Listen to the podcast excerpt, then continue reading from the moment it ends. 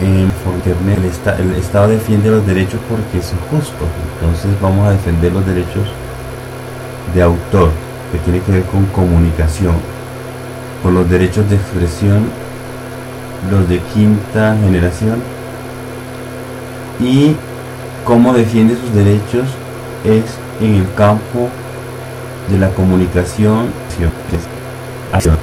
Yo como individuo tengo internet igual eso tiene un costo, tengo el derecho a mi dirección. ¿sí? ¿Dónde me pueden ubicar a mí?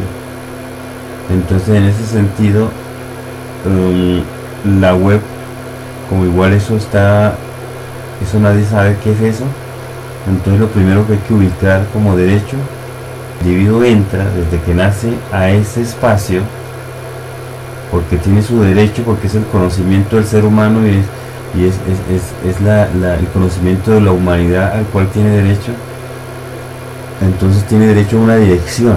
Entonces lo primero que hay que darle, no un código ni una entrada, sino una dirección donde el ser humano, como así como tiene su, número de cédula, en este mundo, y, una, y hay unos derechos que a partir de esa dirección y esa identidad virtual, entonces comienza a defender sus derechos de expresión y su autoría.